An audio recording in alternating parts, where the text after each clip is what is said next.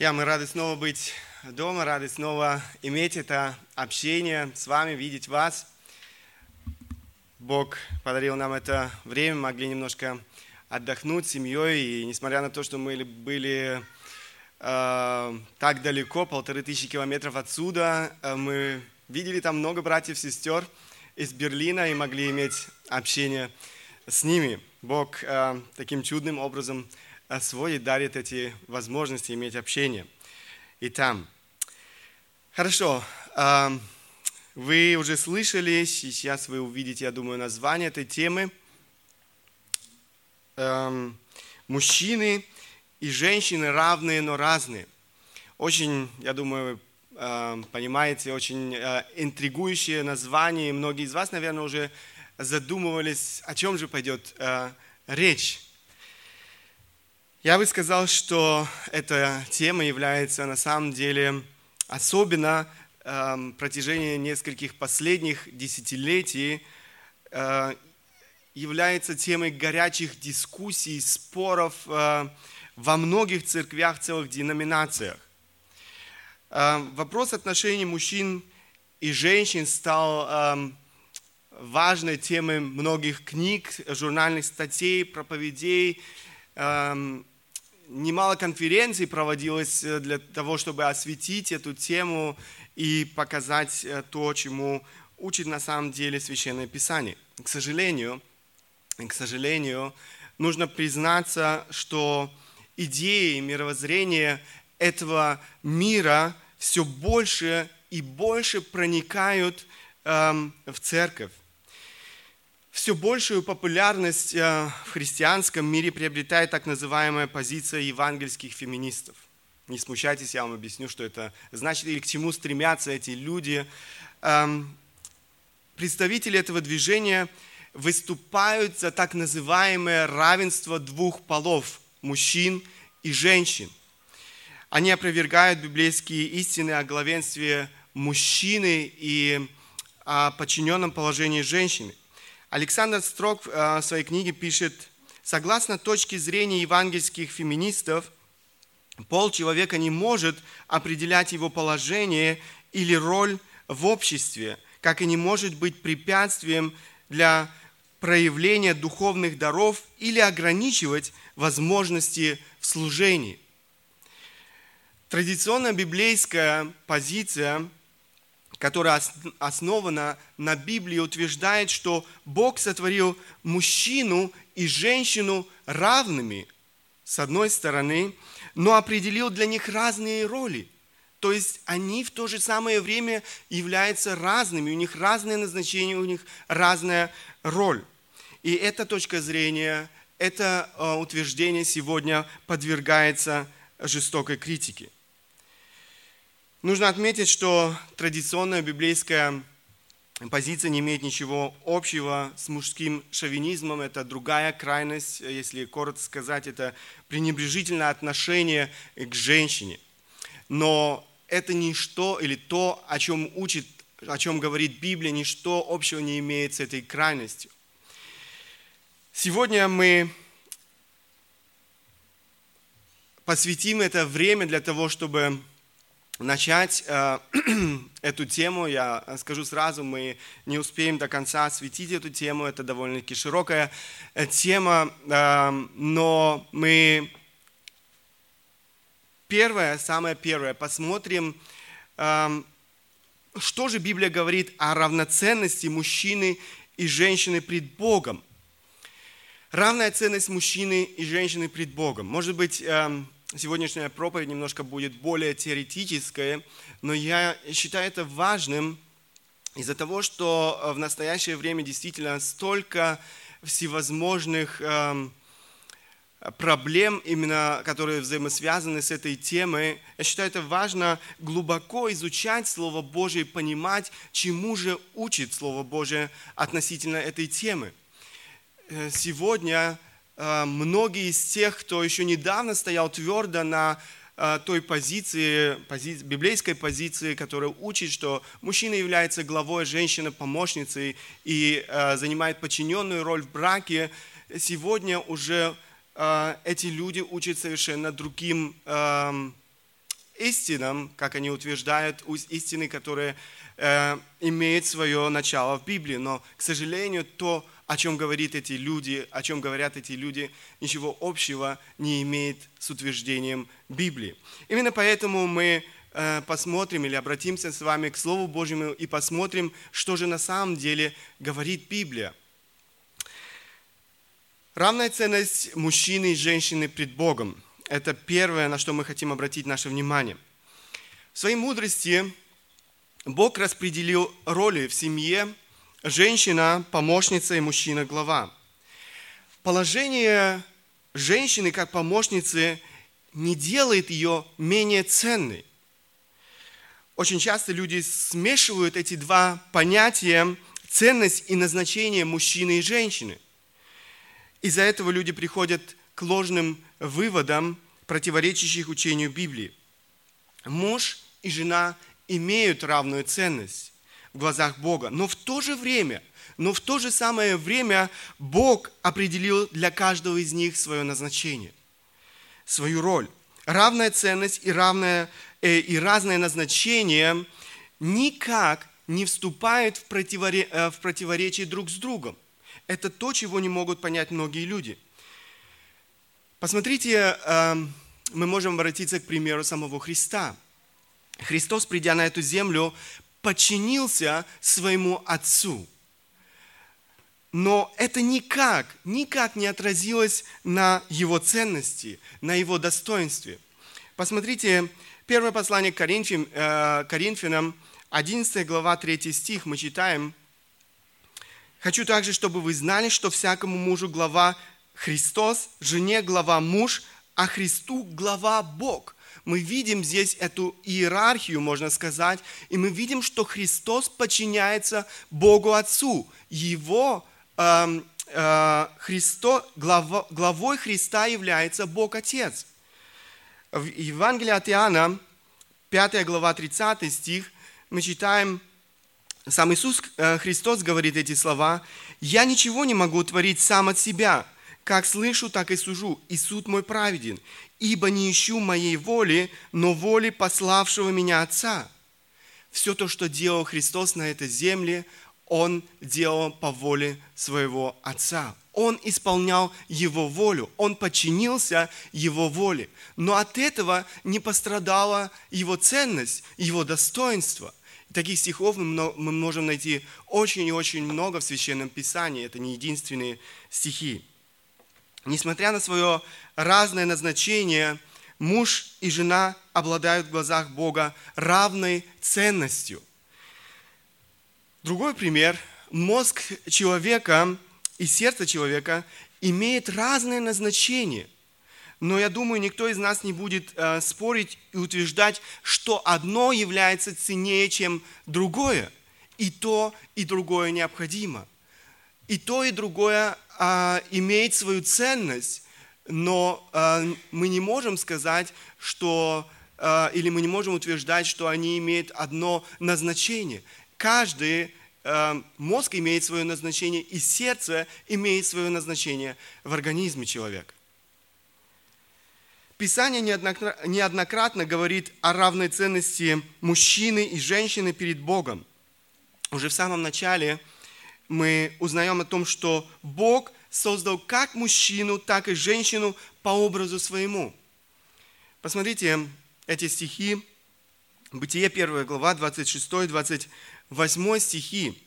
«И сказал Бог, сотворим человека по образу нашему, по подобию нашему, и да владычествуют они над рыбами морскими и над птицами небесными, и над скотом, и над всею землею, и над всеми гадами, присмыкающимся по земле. И сотворил Бог человека по образу, по образу своему, по образу Божию сотворил его, мужчину и женщину сотворил их. И благословил их Бог и сказал им, плодитесь и размножайтесь, и наполняйте землю, и обладайте ею, и владычествуйте над рыбами морскими, и над птицами небесными, и над всяким животным, присмыкающимся по земле. Посмотрите, мужчина и женщина обладают равной ценностью, потому что как мужчина, так и женщина были сотворены по образу самого Бога. То есть как мужчина, так и женщина должны были отображать самого Бога. Это наше назначение на этой земле. Как мужчины, так и женщины. Этого нельзя сказать о животных, которые были также созданы Богом. Как мужчина, так и женщина, эм, как мужчине, так и женщине необходимо для исполнения э, Божьего замысла на этой земле.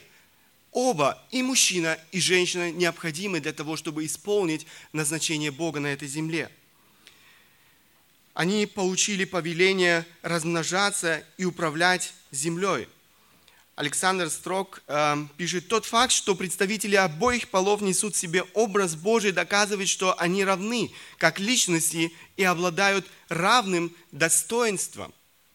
Но Новый Завет нисколько не э, подвергает сомнению истинность сказанным Моисеем в Ветхом Завете – в Новом Завете мы находим немало важных отрывков, которые свидетельствуют, опять же, об истинности того, что мы прочитали, или того, а, что говорит Моисей в этих первых главах.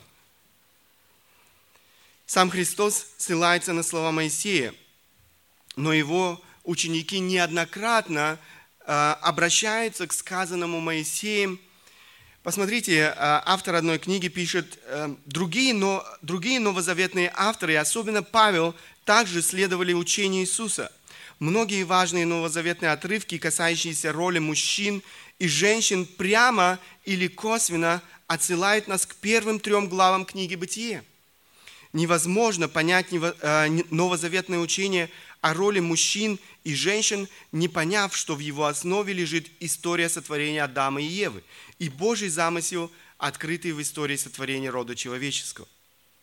Апостол Павел, послание Коринфянам, обращаясь к вопросу, опять же, отношений мужчины и женщины, говорит о их равной ценности пред Богом. Первое послание Коринфянам, 11 глава, 11 и 12 стихи. Впрочем, ни муж без жены, ни жена без мужа в Господе. Ибо как жена от мужа, так и муж через жену. Все же от Бога. Посмотрите, э, как ясно апостол Павел в этих стихах говорит о этой взаимной зависимости, зависимости мужа и жены. Это одно целое, это, можно сказать, одна команда. В послании Галатам он снова обращается к этой теме, послание Галатам, 3 глава, 26-28 стихи. И здесь мы читаем, «Ибо все вы, сыны Божии, по вере во Христа Иисуса, все вы во Христа, крестившиеся, во Христа облеклись. Нет уже иудея, ни язычника, нет раба, ни свободного, нет мужского пола, ни женского, ибо все вы одно во Христе Иисусе» сожалению, нужно признаться, что именно эти стихи очень часто совершенно неверно интерпретируются. Представители феминистов, э, феминистических этих взглядов используют этот текст для того, чтобы, опять же, защищать свои убеждения. Этот стих мы читаем с вами здесь, нет мужского пола, ни женского, ибо э, э, все вы одно во Христе Иисусе, является для них основанием для отмены, как они утверждают, установленного порядка отношений между мужчиной и женщиной. Но проблема этих людей, которые утверждают это, э, заключается в том, что они не учитывают контекста, в котором были написаны эти слова. Этот стих находится в контексте, который имеет прямое отношение к важной богословской теме апостола Павла. Апостол Павел говорит о спасении. Прочтите, Ива, э, прочтите это послание Галатам, и увидите, вы увидите, что основной темой этого послания является спасение. Это то, о чем говорит э, апостол Павел, но он ни в коем случае здесь не освещает э, взаимоотношения э, мужчины и женщины. Вопрос взаимоотношений мужчины и женщины. Апостол Павел разоблачает ложное Евангелие в этом послании, которое принесли лжеучителя э, в церкви Галатии.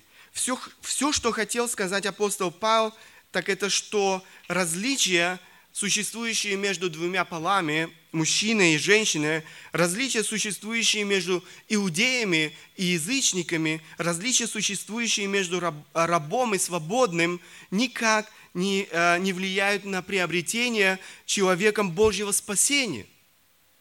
Человек обретает спасение путем его единения со Христом через веру в Иисуса Христа. Это то, что утверждает апостол Павел в этом э, послании. Речь идет о равенстве мужчин и женщин в духовном отношении. И это нисколько не противоречит всем остальным утверждениям Библии и тому, что говорит э, Моисей в этих первых главах. Божье спасение, Его обетование, Его сила доступна в равной степени всем, кто верует. Павел не ставит в этом послании перед собой цель осветить вопрос, как я уже сказал, взаимоотношений мужчин и женщин, рабов и свободных, иудеев и язычников. Это не его тема. Нарушая важный метод толкования Библии, не учитывая контекст, в котором были сказаны слова апостола Павла, представители феминистических взглядов приходят к ложному выводу – то же самое, кстати, делают и гомосексуалисты, используя этот же текст «нет мужского пола», не женского, для того, чтобы оправдать свое право на извращенные э, сексуальные отношения. Посмотрите, как интерпретирует эти слова влиятельный писатель-гомосексуалист – если больше нет ни мужского пола, ни женского во Христе Иисусе, значит, Богу все равно, с представителями какого пола мы вступаем в интимную связь. Какому полу мы принадлежим или кем считаем себя, мужчиной или женщиной. Посмотрите, к тому же самому, или этот же текст они используют для того, чтобы э, утверждать ересь. Однако с таким толкованием и таким выводом не согласятся даже большинство представителей э, феминистических взглядов. Это утверждение нельзя никак согласовать с истинным учением Библии. Бог никогда не отменял существование разных полов. Бог никогда не разрешал гомосексуальные отношения. Э, Писание ясно называет, называет эти отношения грехом.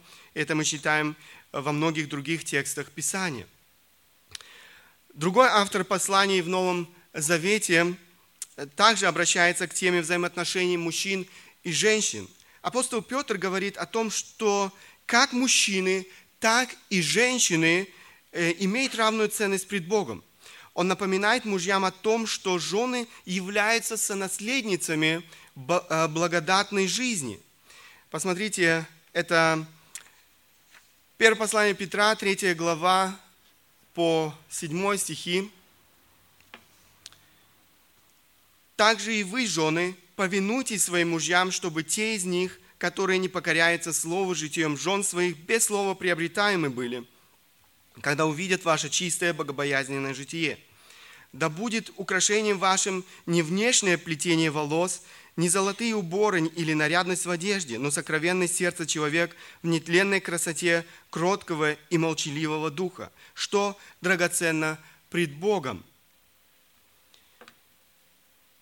Так некогда и святые жены, э, уповавшие на Бога, украшали себя, повинуя своим мужьям. Так Сара повиновалась Аврааму, называя его господином. Вы, дети, э, вы, дети, если делаете добро и не смущайтесь ни от э, какого страха. Также и вы, мужья, обращайтесь благоразумно с женами, как с немощнейшим сосудом, оказывая им честь, как сонаследницам благодатной жизни, дабы не было вам препятствия в молитвах.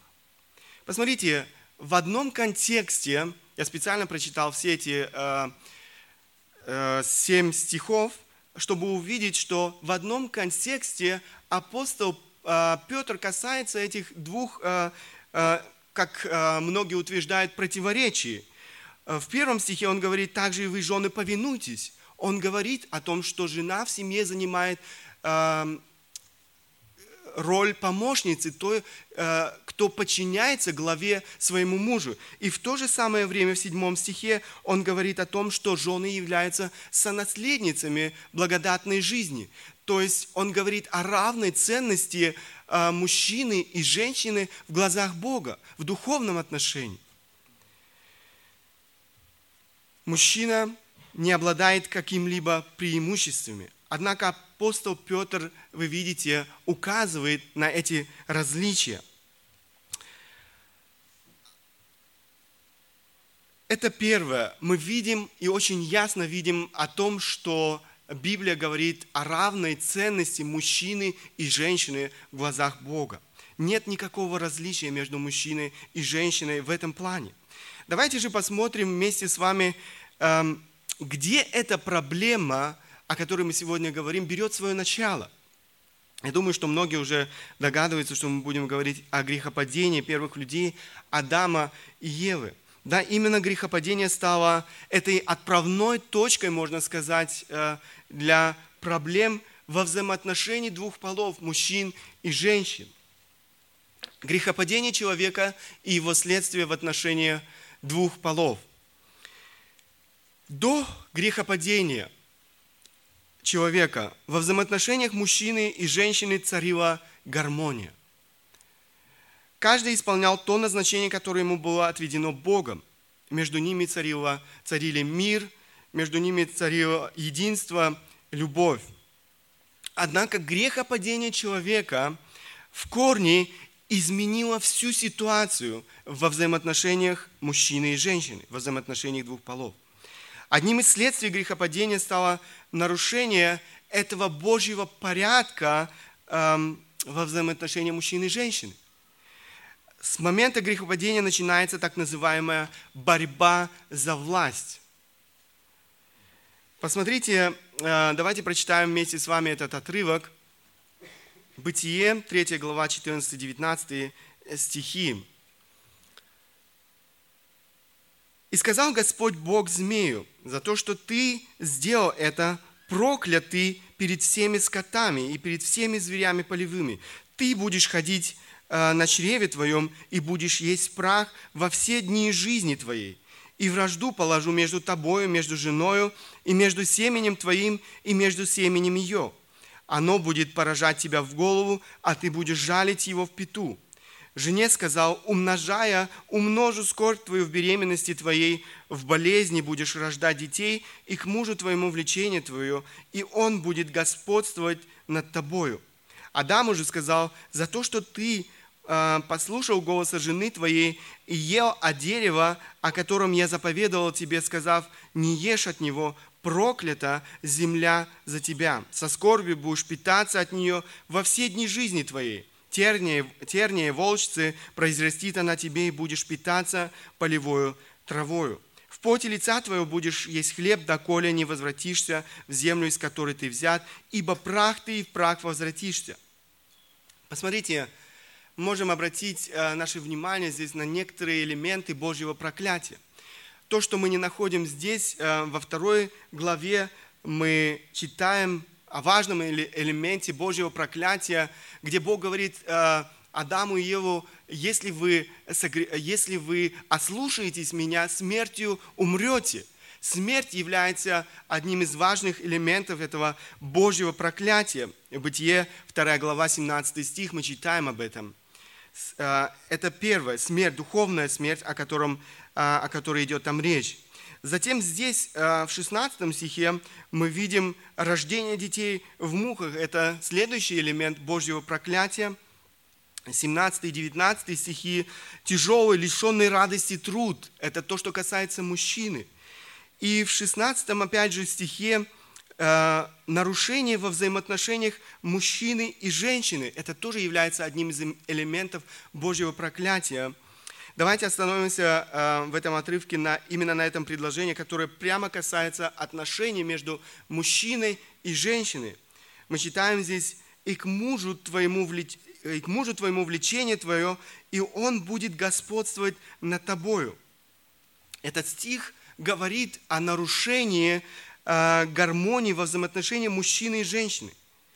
Разные, опять же, разные комментаторы по-разному интерпретируют этот стих – Э, некоторые говорят, что этот стих говорит о сексуальном влечении муж... Э, женщины к мужчине.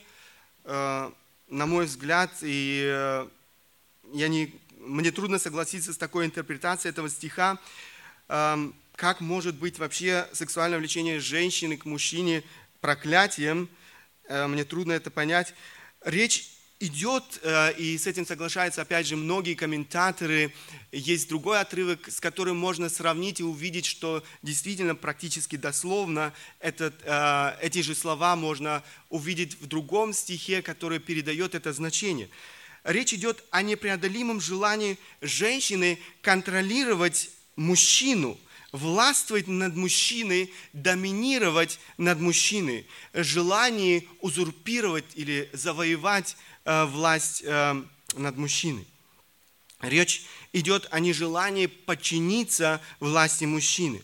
Но мужчина, написано, будет господствовать над ней. Опять же, речь идет о том, что мужчина будет сопротивляться этому стремлению. Речь идет о том, что мужчина будет подавлять это стремление жестокими методами.